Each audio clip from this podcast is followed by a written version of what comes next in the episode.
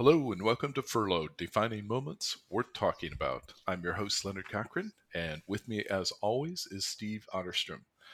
Steve, it's another podcast week for us. How are you doing today? Doing good.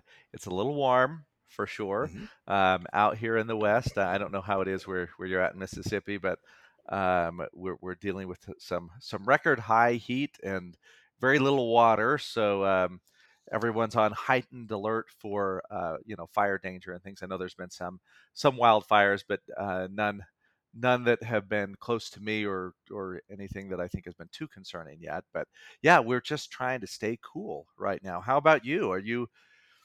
Is that Mississippi sun coming down on you? We're doing pretty good. It's still, I would say, it's unseasonably cool. I mean, we are bumping close. Wow. We're bumping close to 80 plus, I'm sure. But for us, that's unseasonably cool. And water has not been an issue for us at all. I know California, I read some time back, was having issues with their water while we were just having a deluge of rain. So I felt like if we could truck it to them, we would be doing fine. But no, doing good. And projects at work have kept me busy. And so life is good at this end of the world.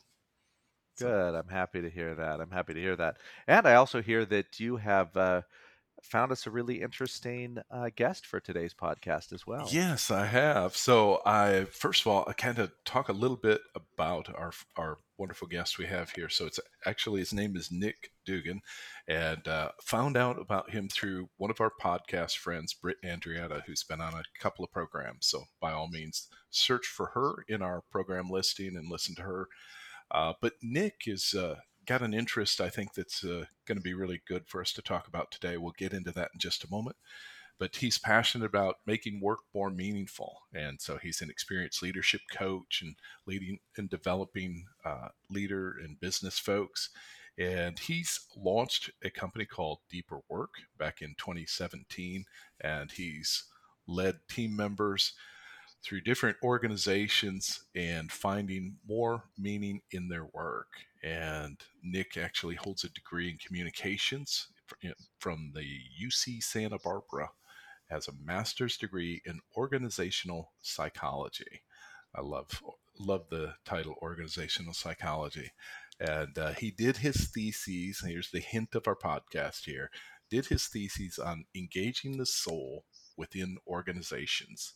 And the tagline is Practical Implications of Workplace Spirituality Research. And so, Nick, welcome to the show, and anxious to talk to you about spirituality in the workplace today.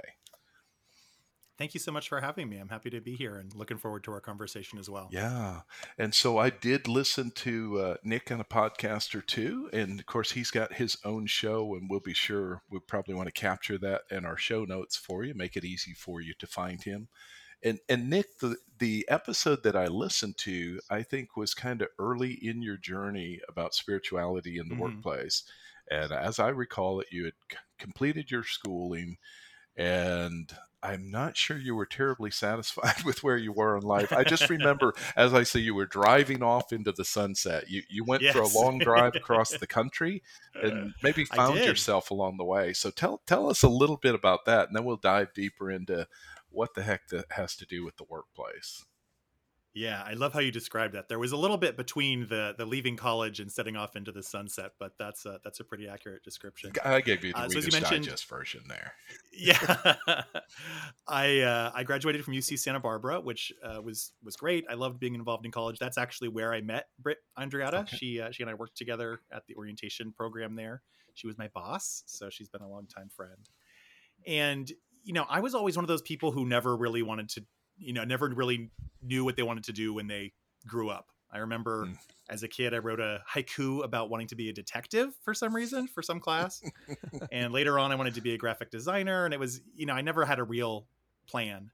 I kind of fell into things. I applied to a handful of colleges and went to the one that I got into in Santa Barbara, which was fantastic. And then when I graduated, I still had no idea what I wanted to do. I had, as I mentioned, I worked with Britt at the orientation program. And one of the things we did there was planning events. And I found out through that event planning was a career, and thought, well, gosh, that's a way I could, put my learnings into use. And so I moved up to the San Francisco Bay Area and got a job as an event planner, which was great. But after a couple of years, it was like, wow, is this really what I want to do with my life? Yeah. And it was that question of, you know, what's next? They don't teach you that in college. Yes, exactly. You have one goal and one goal alone. And once you get towards that goal, what do you do? Right. Exactly. Live happily ever after. I know, right? Exactly.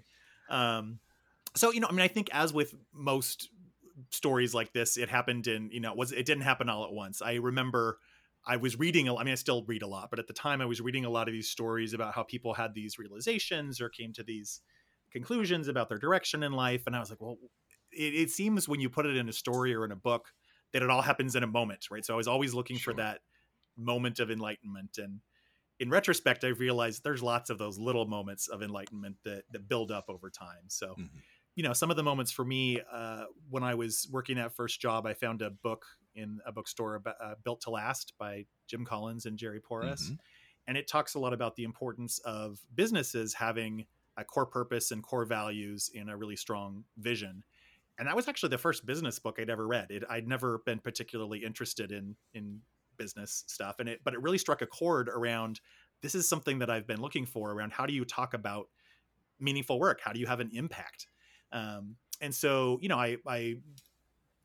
that was sort of just percolating in the back of my head. And after a while, as I continued to read and think about it, it shifted into, how do you think about your personal purpose and values? And so I read a few books on that. And long story short, I ended up transitioning from my event planning job into discovering the world of life coaching, which I had no idea about, or even that you could get into it. But there is a whole industry and training programs dedicated to it.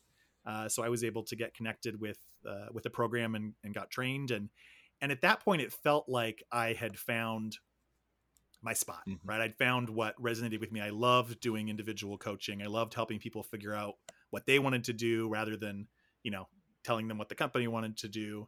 And at the same time, there was a lot, in going through coach training, you certainly learn how to have coaching conversations, but you also work on your own personal foundation. Sure. And a lot of that for me was, there were some things around wellness and, having positive habits in my personal life.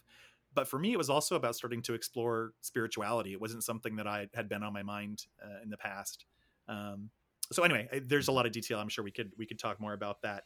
But the point that brought me to what you mentioned in terms of riding off into the sunset, Leonard, was I had started this coaching business. It felt really great, and it wasn't making money. And it was just this kind of crisis of what's going on. Like, I feel so strongly that this is the work that I'm meant to be doing, and it's not actually coming to fruition as a business. And so one of the things I was practicing personally at the time was tapping into my sense of intuition more deeply. And I just kept getting this intuitive message of I just want to travel. I just want to go somewhere. I just want to be spontaneous. I had kind of always done the next thing, right? I went from high school to college to work. And I was not very good about just doing, what was intuitively occurring to me. Mm. And so over the course of several months, that kind of kept coming up in my head. And finally, one day I was talking to my own coach, and I told her, I was like, you know what, I keep thinking of ways to make this work and how I could finance, being able to go on this trip. And what I really want is, I just want someone to tell me I can go ahead and do it now.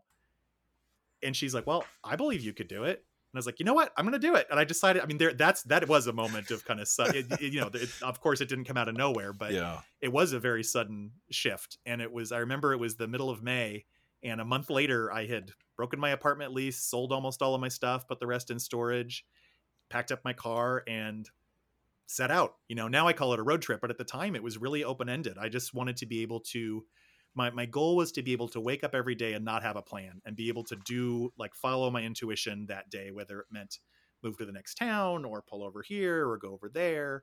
That's kind of how I got into that road trip initially. That sounds terrifying. Well, let me be clear. I was 25. I would not do that again. And I'm trying to put a couple pieces together. The life coaching job was not terribly successful, and you could afford to do this trip. So this is really interesting here.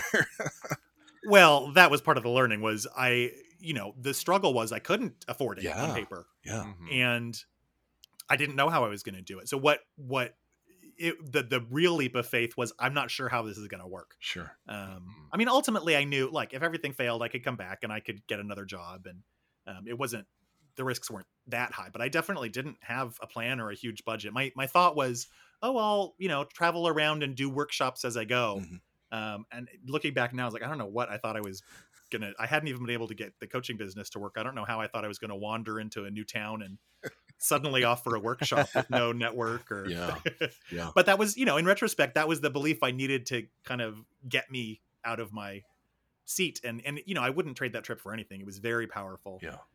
And as you mentioned, part of that, and it was, I can point to moments where I experienced this, but it really was the whole trip of just being able to kind of step outside of my day-to-day life and just be really present. And it was also, I'd been living in the city for several years and getting out into nature. There was a moment where I remember sitting, I had just pulled over randomly in the middle of Montana, and there was a river and just like a couple, dirt lot parking spots. And I walked out to a rock that was in the middle of the river and just sat there and just was so moved by like being in the stillness and the quiet of just this random place. It wasn't a tourist attraction. It wasn't, the big sign of here's the greatest, river view ever. It just was a random little spot with a river and a, blue sky and a sunny day. And it just struck me that it's like, it was an experience of what I would call spirituality, right? It's hard to put things like that into words, but it was that experience of deeper connection.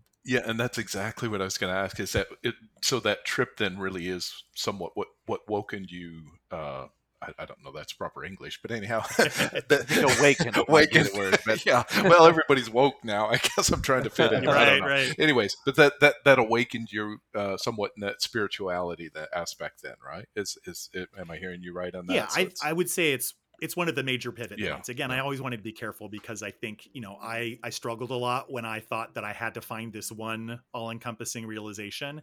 And for me, it wasn't that, right? That was a major one, but there are many little ones along the way that helped along that. And it wasn't always easy, right? There were days where I felt like that, and there were days where I felt guilty and was beating myself up for what the hell do I think I'm doing, going out here with no plan and no money. And, I always try and kind of add those details because it's not happily ever after. It was a journey, and it was very worth it, but it wasn't necessarily easy. Well, before we plow too far on, what I'd like to do, Nick, is if you would just kind of define. I know we're headed towards spirituality in the workplace, so just kind of help us define what is that framework, or what does that look like? I know from my background and my upbringing, I think of religion and that is spirituality. So I want to make sure we get everybody on the same page here and help us kind of understand what you're talking about when you reference spirituality, and in particular in the workplace. Yeah, that's a great question. So when you mentioned that I did my master's thesis on workplace spirituality. And of course that's, in doing a research paper that you want to define your terms. And so I went and tried to find, the clear definition of spirituality, and as with many of these larger concepts, there's not a lot of agreement on what it is. It's something that we kind of all know intuitively, but can't necessarily pinpoint an exact meaning. So I would say the way that I use the term spiritual, first of all, I would say words like that really always point to a concept that is beyond words. And I think that's part of the challenge in, defining our terms, is that really all of it points to something that you really only understand personally. So I would say, for me, spirituality is that which is deepest and most meaningful to you, right? And that can be associated with religion. Many people find a sense of spirituality in religion. I would say that religion is probably the structure and traditions and specific beliefs that a person subscribes to or belongs to a community around that is, that encompasses or generates or supports a personal feeling of spirituality. But it's also possible to have a sense of spirituality without necessarily following a traditional religious path. And it's possible to have that experience without calling it spirituality at all, right? It may be a sense of meaningfulness, or there's a survey that the Pew Research firm does every couple of years about religion and spirituality in the United States. And one of the questions they ask is, they ask a lot of questions about how often do you pray? How often do you go to church? you know, what do you consider the tradition that you follow? One of the questions that they ask is, how regularly do you feel a sense of awe and wonder about the universe? And I love that question because I think it gets to the heart of that in a way that's very inclusive, right? And it's interesting because the rates of people saying, you know, that they feel that sense is fairly high across everyone from committed believers of traditional religions to people who identify as spiritual but not religious to people who identify as agnostic or atheist. So to me, when I talk about spirituality, it's as broadly inclusive as possible. It's what is that sense of where you find meaning and depth in your own way, whether, you know, that may very well be through a religious tradition or religious practice, or it may not be. Okay. That's very interesting. And you know, it's interesting because Leonard and I, we have a lot of conversations. Mm-hmm. And one of the reasons why I think we find our conversations to be so enriching is Leonard is highly religious and highly spiritual. And I am as much on the opposite end as Leonard is on that end, you know, that I avoid church whenever I can. And really, I'm not religious, but it's interesting. I like the this concept of thinking about how often do you feel that sense of awe towards, you know, the universe, towards existence, towards, you know, which doesn't require having any answers. In fact, I feel like it's almost easier if you don't have answers. You know, it's interesting. Joseph Campbell I'm a big fan of Joseph Campbell's work. He's a you know, comparative mythologist. He wrote a book called The Hero with a Thousand Faces that was very interesting for me to realize after I finished my trip. It's all about the mythology and the archetype of going on a journey and making a discovery. And one of the things that he taught was that mythology, he has a great quote that says, mythology is just other people's religion. And so there's, you know, when you talk about mythology, you're often talking about religion and spirituality. But he says that there are four functions of mythology. And one is psychological, one is sociological, one is, now I'm going to forget the third one. But anyway, the fourth one is about how we as humans relate to the mystery of life, right? Because we don't have it all figured out. And spirituality or religion or mythology or whatever it is in part about how we reconcile ourselves with the fact that there are mysteries in life. There are big mysteries in life and death and purpose and all those things. So I think that mystery, you know, mystery and mystical have the same root word. So I always think about if someone's like mystical spirituality is about thinking about that mystery of life. I find that, you know, so interesting looking at it from this perspective, how we relate to, and I feel like you're already going really, really deep, you know, in like these. I mean, I do things. Call my business Deeper Work, so I can't get out of it. And then all of a sudden I have this imagery like, okay, but now you're talking about bringing it into my workplace, which is really oftentimes mundane and boring. And it's what I do so that I can pay that mundane mortgage, all the things that you escaped on your little, you know, spiritual journey. And so how is it that you can take something that is in many ways may feel very different from what you do for work? I don't have much control over my work. I do what I'm told. That's kind of what I do for a living. You know, how does spirituality come into that? Or is it something you have to kind of struggle with to get it in there? It's a big question, and it's an evolving one. I think it's there again. There's not easy answers to that. I think some of the things that I've learned and that I think about, I think some of what I would start with, I think, is why has this become a topic of interest, right? And I think some of the dynamics that have driven that conversation, because it is out there. There actually is quite a lot of research around the concept of workplace spirituality. It's shown up on the cover of, you know, Time magazine and things like that. And there's also a range of ways of how it shows up, right? Everywhere from what I'm talking about, kind of more generic spirituality, not generic in a bad sense, but like inclusive and kind of bring your spirituality, whatever that means to you, to, you know, workplaces that are explicitly religious or that have religious values.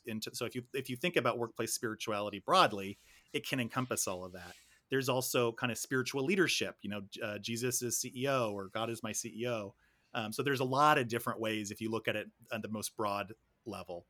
For me, it really comes from, you know, one of the quotes that I surfaced when I was doing my research was the idea that over the last 50 or 60 years, we've gone from, at least in the West, in the US, we used to, you know, in the 50s or 60s, if you think about that kind of archetypal, maybe stereotype situation, people, you know, had their work environment, they had their home environment, but they also, you know, the church attendance was a lot higher. A lot more people had a church community. There were, you know, benevolent societies and community organizations. A lot of times extended families lived closer together. And so you were able to get your needs met in lots of these different communities. And as we started to work more and, you know, have, you know, both parents are working and we don't have, most of us don't have as many of those communities. And so if you're not addressing things like spirituality that are core to, you know, I would say core to humanity in some way, in that broader definition, you kind of, if you can't do it at work, where are you going to do it? Wow. So I think that's been part of the trend of, you know, and it's, you could say something similar about wellness, right? I think that's probably more established, but yeah. Work didn't used to care about employee wellness, right? And that's been a trend of people realizing like, gosh, as we spend more and more time at work, as work becomes our community, it is important to care about employee wellness. That's an interesting perspective, Nick. I hadn't thought of that because I know, to your point, we are seeing that kind of surface more. I'm familiar, you know, and maybe some folks are familiar with Ariana Huffington and Thrive, and of course that's mind, body, and spirit. And so we are seeing that language in the workplace in many areas.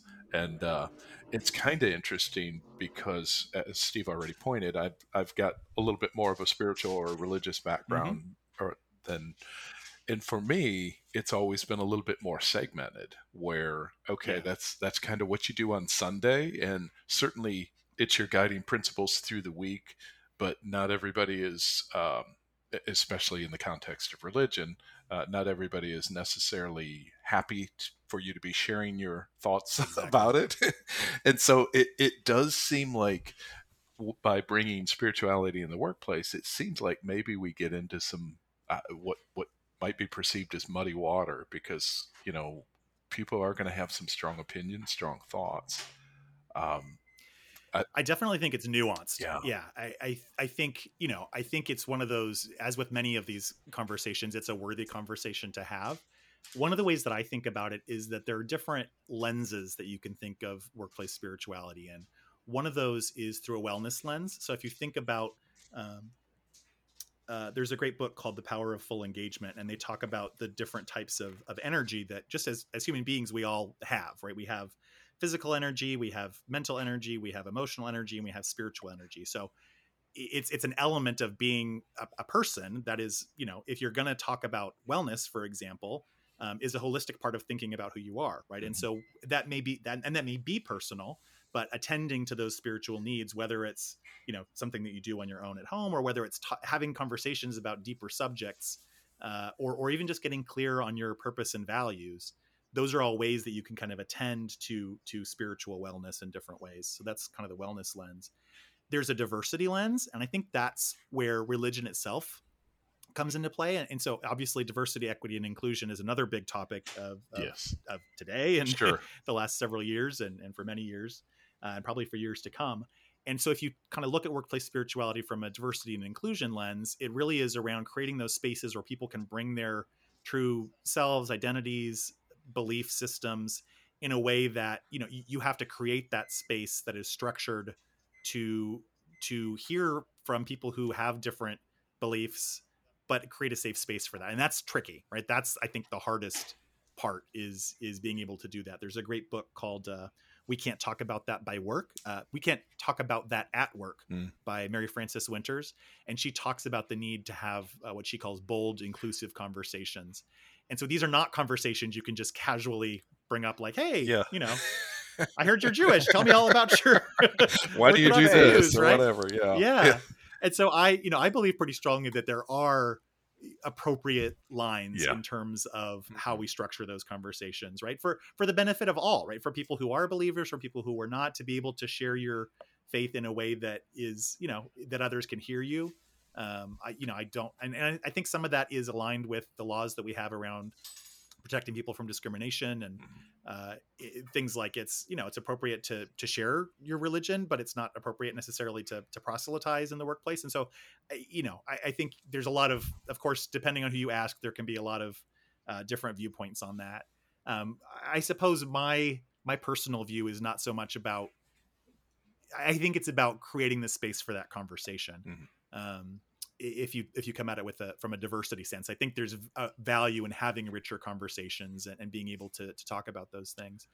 The other lens of workplace spirituality is really kind of the more conceptual piece of it. And that's really where most of my focus is and what my research was on, which is really kind of separating the concept of spirituality from the concept of religion and looking at mm-hmm. how does that spiritual faculty or the spiritual nature of life show up? Because, work is made up of people, and people have a spiritual side or a side of meaningfulness, right? Whatever kind of term makes sense to you.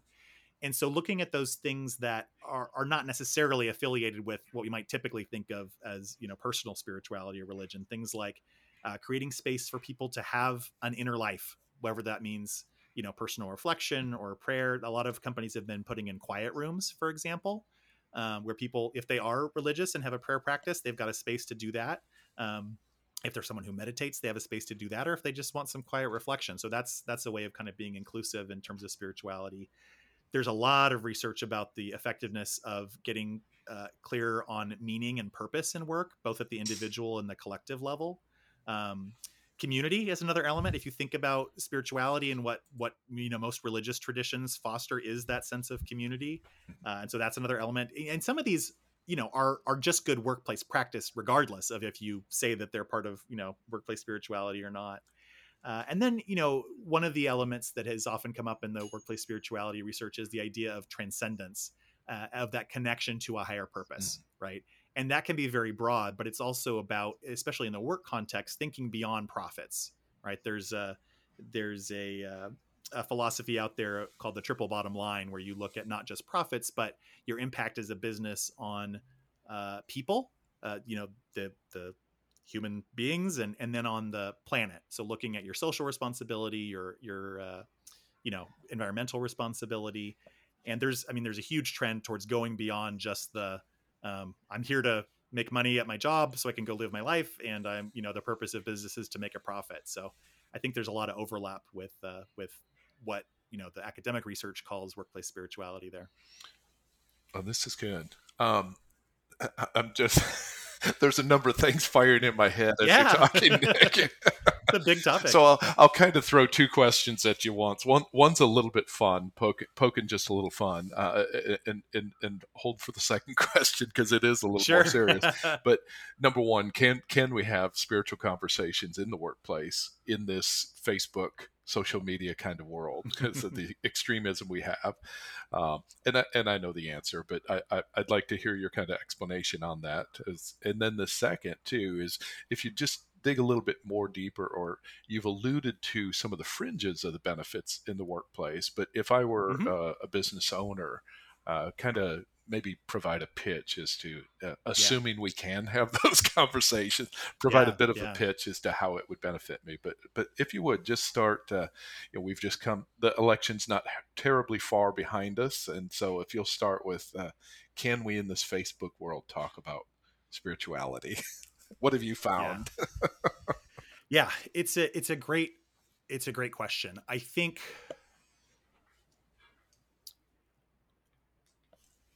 I think well, first of all, I think in this day and age, anything will cause divisiveness, right? So the same question you ask about spirituality is like, can you talk about pets on there? It's like, you're going to have an argument about them. Cats or dogs, so, which one? I'm not sure that social media is the right place to have the conversation or to have any nuanced conversation about beliefs. And so I would say, so a couple of things. I think one is, yes, it's possible to have the conversation. I think you have to be thoughtful about how you set up those conversations, right? If it's something that matters to you to talk about, it's not something, again, that you can just bring up in the hallway. There's a lot of foundational elements to, if you're going to have a very explicit conversation about, for example, what are your spiritual beliefs or what are your religious practices? There's a lot of work to be done to be able to set up that conversation for success. I think the way that I think about it is there's a lot of little piecemeal things that I'll speak about it from my perspective, sure. right? I think when I think about, okay, how do I want to bring, if I sort of take off my, research coach hat and how I think about this in general terms, if I think about it in personal terms, one of the interesting realizations I had a couple of years ago was, look, I think and talk about this stuff all the time. And I know a lot of the research, but I don't talk about it at work, right? I don't talk about my spirituality at work. And so I was working with a coach and that kind of surfaced. And it was interesting because, I came out as gay when I was 19 and I was telling her, talking about spirituality feels very similar to, it's uncomfortable until you say it the first time and then finding, and you don't necessarily want people to, fear like, oh, why is he talking about that all the time? Why does it matter? And so I had a lot of fear and self-consciousness about talking about spirituality. And, it worked for me was finding opportunities to weave it into my day-to-day life. So I actually, the first thing I did was I brought, I've got a bunch of business books at work and I went home and pulled a couple of my more spiritual books and just kind of put them on my, I don't even know if anybody noticed. It was probably more for me, but brought a couple of those to the office and put them on my shelf just to kind of set that, intention for myself of like, I want to bring this is a very important part of me. Yeah. And I want to be able to bring my whole self to work. At the same time, it's really important to me to be inclusive and appropriate and to do this in ways that are not making other people uncomfortable. So that's something that I believe really strongly in. And so finding those opportunities where, where is there something that it's almost that Venn diagram, right? If I did a circle that encompassed things that are important to me and that I interpret as spiritually connected, and the circle of things that are valuable and appropriate for the workplace, what are the things that are in the middle? Mm-hmm. So mindfulness and meditation is a great example, right? There's been a lot of movement over the last 20, 30 years on the benefits of mindfulness. It started as a, religious spiritual practice, and many people still practice it in as part of their religion or spiritual tradition. But it's also got a lot of hard scientific research of the benefits of meditation and mindfulness, including some really fascinating stuff about its impact on the brain. Right. And so looking, that was one of the things that I started doing as well is how can I bring these mindful moments and practice meditation and offer it to people. Right? I think that's the other important factor is making sure that you are making these things optional and inviting people to participate and also kind of seeing what the impact is, right? As with any kind of new thing. So I started, offering meditation to people who were interested and as I've done that, I've gotten more comfortable understanding, where are the situations where it's appropriate, where are people asking for it? If, if people don't want to do it, I'm certainly not going to force it on them. Mm-hmm. So I think finding those opportunities are how I approach it. Yeah. No, that makes good sense. Thank you. It's really interesting thinking about this from, because as you're talking, and talking about the challenge of navigating what can be considered a minefield, mm-hmm. Because there are so many different perspectives and there are so many, people who have legitimately been hurt by perspectives held by other people. And I think even for example, I think about some of the conversations Leonard and I have had, and Leonard's very Christian and I'm very atheist. And we were able to have these conversations because a relationship has been built. Mm-hmm. Yep. And so we know the intentions of one another. So it sounds like in many ways, this is really about relationship building primarily. And then as that relationship builds, is it fair to say that the kind of the spirituality just seeps out? That's a great way of putting it. I think, some of these things this is an emerging field, right? And I think there's kind of there's the social science research that we can point to and say there's quote unquote proof, or at least some sort of evidence for what is true.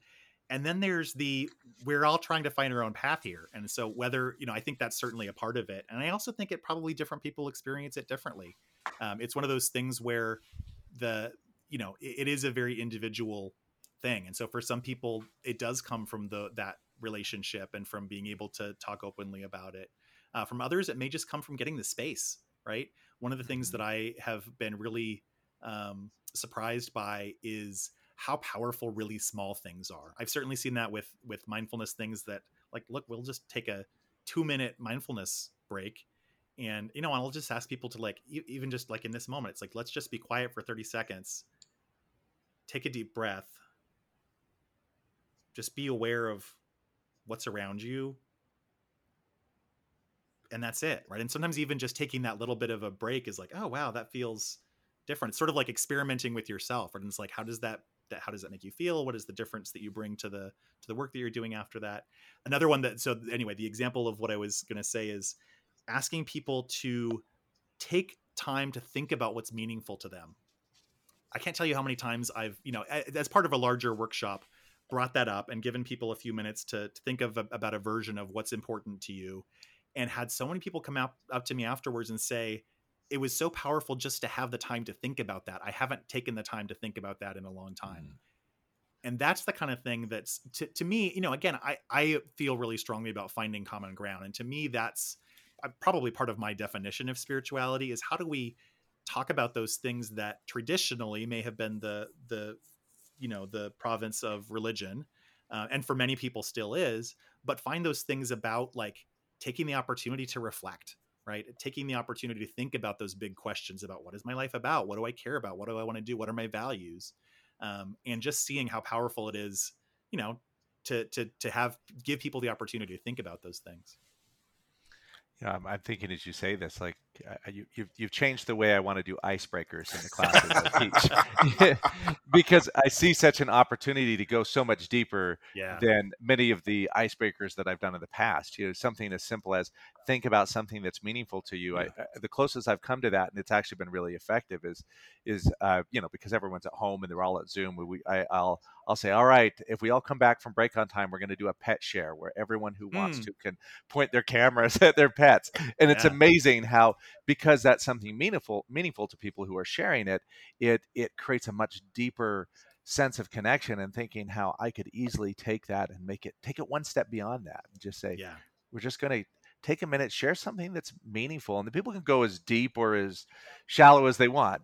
They could say, well, let me share this taco with you. It's very meaningful to me because I love, Mexican food, whatever it may be. But what a great way to really allow people to share something that's much less superficial than just, tell me where you're from and what you do for a living, or what company you work for, or things that maybe they don't identify with as who they really are. Yeah. Well, now you're hitting on, it's interesting because we've kind of been talking fairly theoretically, but, as a learning development professional, my mind often goes to, what are the practical implications of this? So This is interesting. I care about it, but what do you actually do about it? Yes. And a lot of that turns into, and I'm a big fan of kind of like the simpler, the better, right? So how do you kind of take these little moments? So I've mentioned a few already. You can do meditation or mindfulness. And I would encourage people who are interested or curious. I think a lot of people hesitate to be like, oh, I'm not qualified or trained to lead a mindful moment. All you have to do is say, we're going to just experiment with something. I want you just to sit still for a moment and take a deep breath. And then give it 20 seconds of silence and ask them what they noticed, right? Like that's all you have to do as an L&D professional, is just try that. And then of course you can go on from there, but you don't have to have a certification from some institute to be able to do a little meditation university this moment. That's great. And so weaving in things like that maybe we're just less used to, right? The asking, giving reflection time of what's meaningful to you is another one. Another one that I use frequently, and I've adapted to a number of different things. There's a book called The Highest Goal by Michael Ray, who was a professor at Stanford, and he was famous for creating and leading the business creativity course there. And The Highest Goal, what he talks about is his model of helping people understand like their deeper purpose, or the thing that really drives them. And what I like about his approach, he recommends a practice where you do what's called the 5 whys, which sometimes people are familiar with from doing root cause analysis. But he says, think about something recent that was meaningful to you. Actually, we can do it right now if you guys are open to it. Think about something that was something meaningful that happened to you in the last week or two. It doesn't have to be like the most meaningful thing ever, but what's one meaningful thing that happened to you? Just kind of hold that in your mind. Got it. And then ask yourself, what about that was meaningful? And just notice what your answer is. And then ask again, whatever answer that is, why was that so meaningful to you? And then whatever that answer is, ask once again, why is that so meaningful? And just see if you can narrow it down to like, what's the one word that really is kind of at the root of that pops up for you, or even that just pops into your head? What's the one word that kind of captures that? and if we're allowed to share, I think, for me, please, as I went through this, it comes down to love. Yeah. On that one. And it's not necessarily where I was headed, but it's definitely where I ended. I was thinking about actually today I had to certify for another training that I'm going to do. I had to bring in some participants to listen, and I begged my children to my adult children to log on and do it. And it was, and I really appreciated them just, saying, sure, Dad, we're going to be there. And then, well, why did that matter so much? Well, I mean, it kind of mattered because I needed to get the certification, but that wasn't why it touched me. Yeah. And that came to another level, which honestly, I wouldn't have reflected on that experience in that way had you not taken us through that exercise. Yeah. What was yours, Leonard? Well, Steve's a better thinker. Yeah, I felt we very. We won't judge. I did. In truthfulness, I'm truthful on the podcast here. Yeah, I did feel that I needed some time to really reflect because it's like, gosh, it's been a busy week. Was very what's fast. Been meaningful, right? But I did kind of have a flash thought of something that where I received a compliment or what, and I didn't, admittedly, didn't go as deep in thinking about it. But in the end, though, I came to the same result. It was love. Somebody was very complimentary is what came to mind. And of course the meaningfulness was that affirmation, which ultimately was love that I felt from that person when they were affirming. So we ended up on the same page, Steve. Yeah. Well, see how quick that was, right? From a facilitating perspective. Yeah. Don't, I mean, we didn't do a whole hour workshop, right? That was about 30 seconds. I mean, usually I give people a little bit more time. I wasn't going to leave quite as much dead space on your dead air on your podcast as I normally do in the room. Yeah. And I would say, from a facilitator perspective, I think one of the tools that has helped me in all of these things is being comfortable with silence, right? And providing that silence as part of the experience and being okay with giving people 30 seconds to think. Because I'm used to filling the space with talking, right? Yeah. Kind of getting comfortable with like giving people some silence. And so I mean, you can go a lot of ways with that practice, right? Yeah. I use it to talk about what's meaningful, and then we could go to how does that show up in your life? How does that relate to your sense of purpose in the world? The word that I most frequently come up to is joy. And so I think a lot about how, I could phrase my purpose in life as experiencing joy and sharing joy with others, right? So you can go that way. You can also do it as just a way to kind of synthesize and get meaning from any kind of activity. So I will often have something where we're discussing a lot of different things, and to bring it around, this is kind of a less deep version of it, but I'll say like, okay, so just think about everything we've talked about, and what was most meaningful about today's discussion or today's experience from you, and kind of do that, kind of multi-layer, and what was most powerful about that and what was most powerful about that, and hone in on that one word. And I find it's a nice tool to be able to kind of get the essence of something. Cause even as training professionals, we know that everyone doesn't always walk away remembering everything that we've taught. Yeah. And so in some of the, especially in less structured conversations, where there's, people can kind of come down to that single word that they can walk away with. Sometimes I'll say, write it on a Post-it or, take it with you. I find that's a nice thing that they can walk away with. Even if you take nothing else, like if you can kind of hone in on that word, that'll kind of remind you of the other things that you're hopefully we're doing in that session. Yeah. Well, Nick, something Leonard and I have talked about many, many times, especially because we both have a background in learning and development, is the challenge that exists in trying to actually get behavior change to come out of any training. That knowledge rarely, if ever, I'm not sure I can ever say that I've seen knowledge change behavior. And we've done so many of these trainings. We've come out, and everyone was excited, and then, then nothing changed. There was no difference afterwards. And it's interesting because I feel like, and maybe this is the spiritual coming out, but I feel like that you might have hit on one of the key elements to really affect behavior change. Because where we've seen behavior change actually happen is when you can create a truly emotional experience. Yeah. That's where behavior change comes from. And yet in the business world, we often shy away from anything that would encourage emotion. Yep. So, how about that pitch now? This is good stuff. I don't know. I hate to redirect, but I do. I just, because again, it's all I'll kind of play devil's advocate, as they say, you know. Yep. It's all feel good. But so yep. if I were the owner of a business, what would encourage me to actually have this?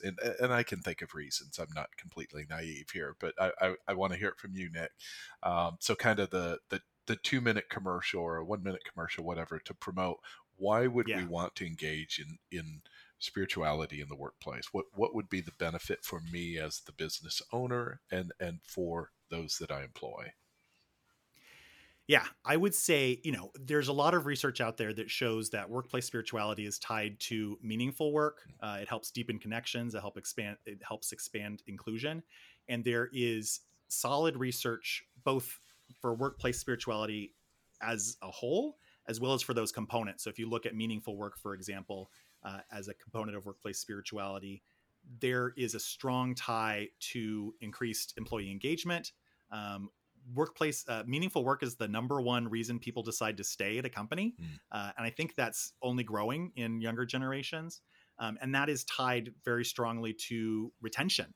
And that is a very expensive cost for business owners. If you think about the cost, you know, if someone decides to go to a different job where they have more meaning in their work, you know, the cost to find a new hire, to retrain that person, to lose the institutional knowledge that you've gained. Turnover is one of the highest people costs that a business can have. And so this is, you know, focusing on that meaningfulness and, you know, the benefits that workplace spirituality can bring helps with those, among other things. You know, there's been other studies that have linked it to improved innovation, improved leadership skills. So there's lots of that research out there. The other thing that I would say is you don't have to go in whole hog, right? I think there's lots of these little, I don't know that I would ever try and pitch like, hey, CEO, you should invest, you know, hundreds of thousands of dollars in fostering workplace spirituality. I would say, look, here's what workplace spirituality is. It overlaps with other things like meaningful work, authentic leadership, whichever of those resonates with you, there are good business cases for it, right? So helping people understand the deeper meaning of their work and giving them opportunities to reflect on it increases their engagement, which increases the bottom line. You know, it's interesting. Some of the organizations that most successful organizations that I get to work with seem to have this down. You know, they do things like, you know, one, they actually give paid time off, not vacation or anything, but just paid time off to go do something that's meaningful, you know, to do good in the world. They also match your charitable donations, you know, and a number of other things. And I think about the people I know that get to work there, and you're right that the results that you are saying should occur are occurring. You know, they're gaining the retention, they're having those things. So now I want to kind of shift my question a little bit another way. And I'll take you back to my first job 30 years ago. Well, maybe not that long ago, 20 years ago. I was working at a call center, you know, and of course, call center work is about as spiritual as it comes, I guess. You got the call, right? You got the call. I mean, you're ministering to the masses in one way. Exactly.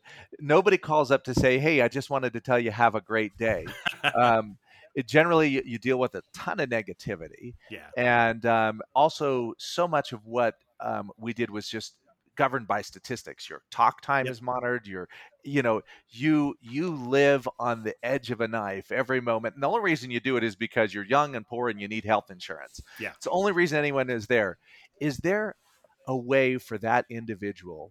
Their employer's not necessarily interested in bringing these things in, but is there a way for that individual to bring spirituality into an environment like that so that they can survive a little better? Any thoughts? Yeah.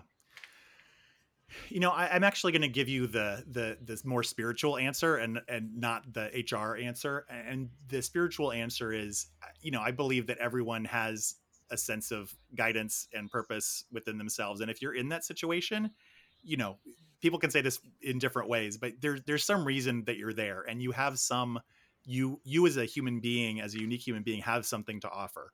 So I don't know that there's a pat answer. I think reflecting on it, if it's something that is of interest to you, you know, if I were coaching that individual, I would say, you know, take the time to reflect on it. What is your intuition telling you?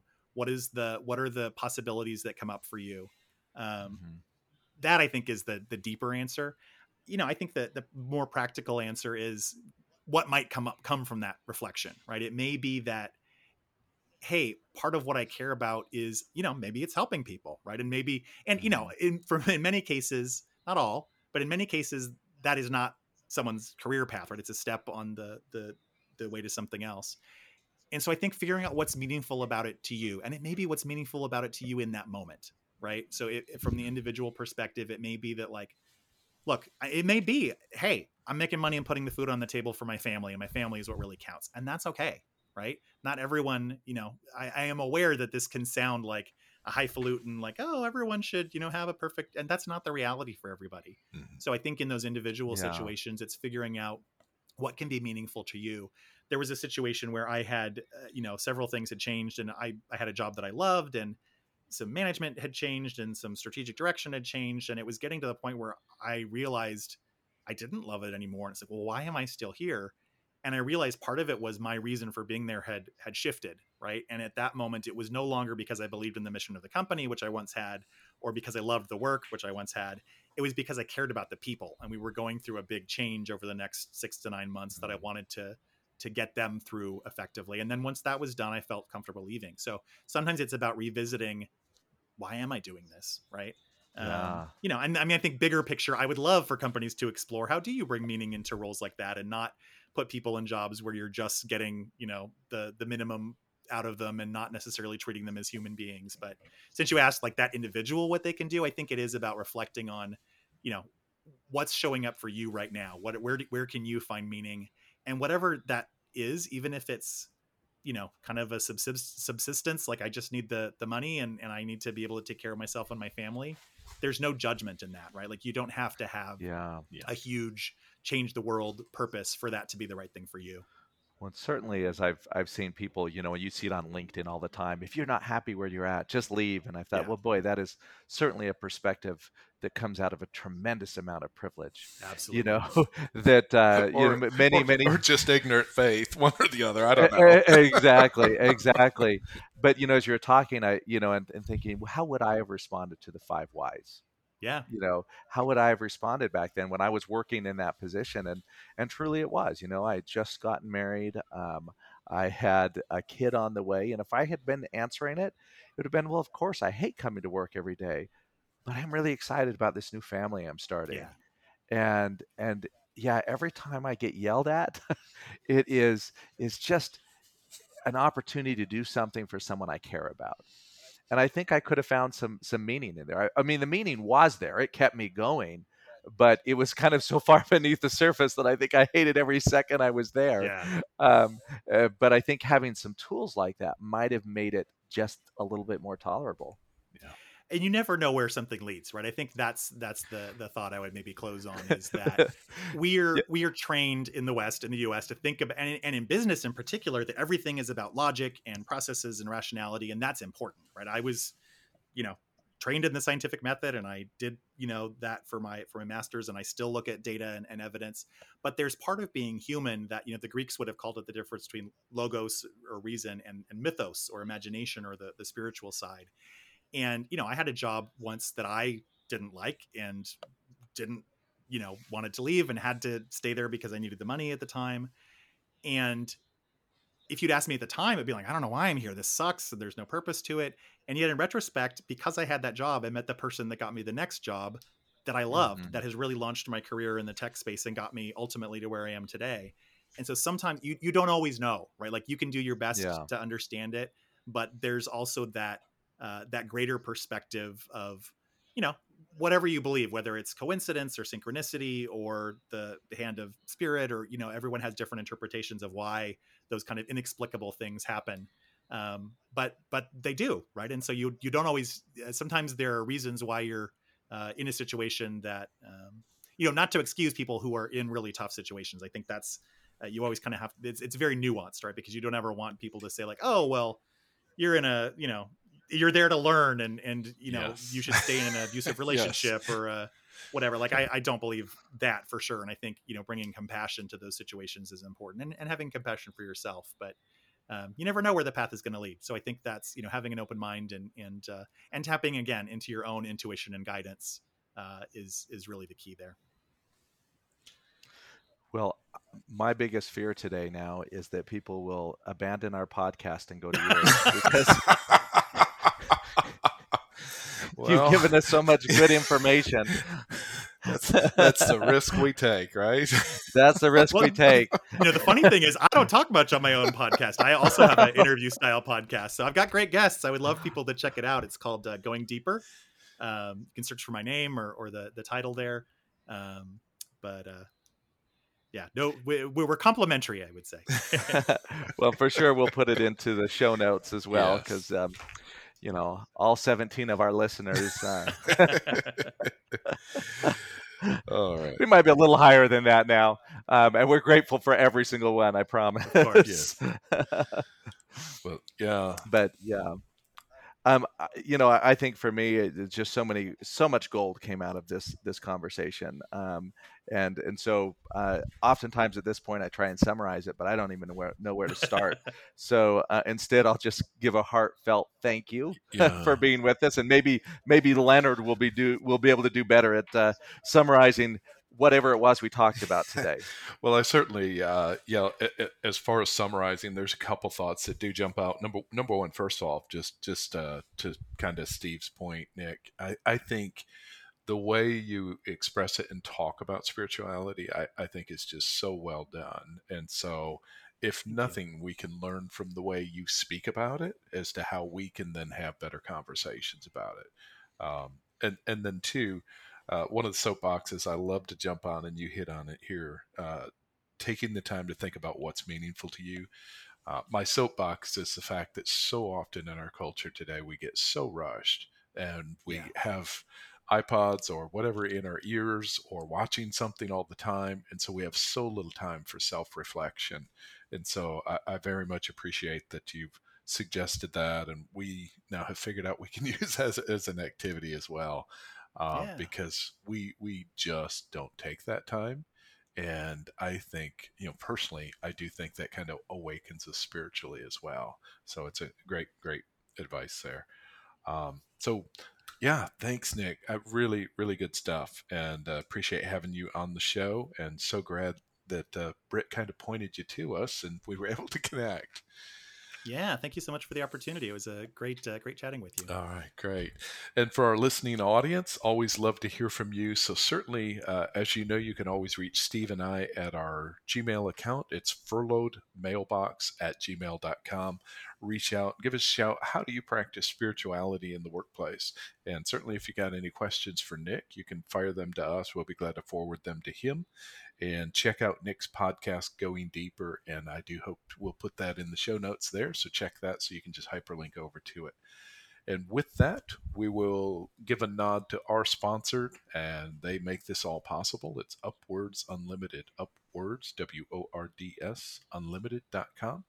And they help you improve your conversations, connections, collaboration, and community. So with that, we'll say goodbye until the next time, folks, and thanks for joining us. Bye-bye now.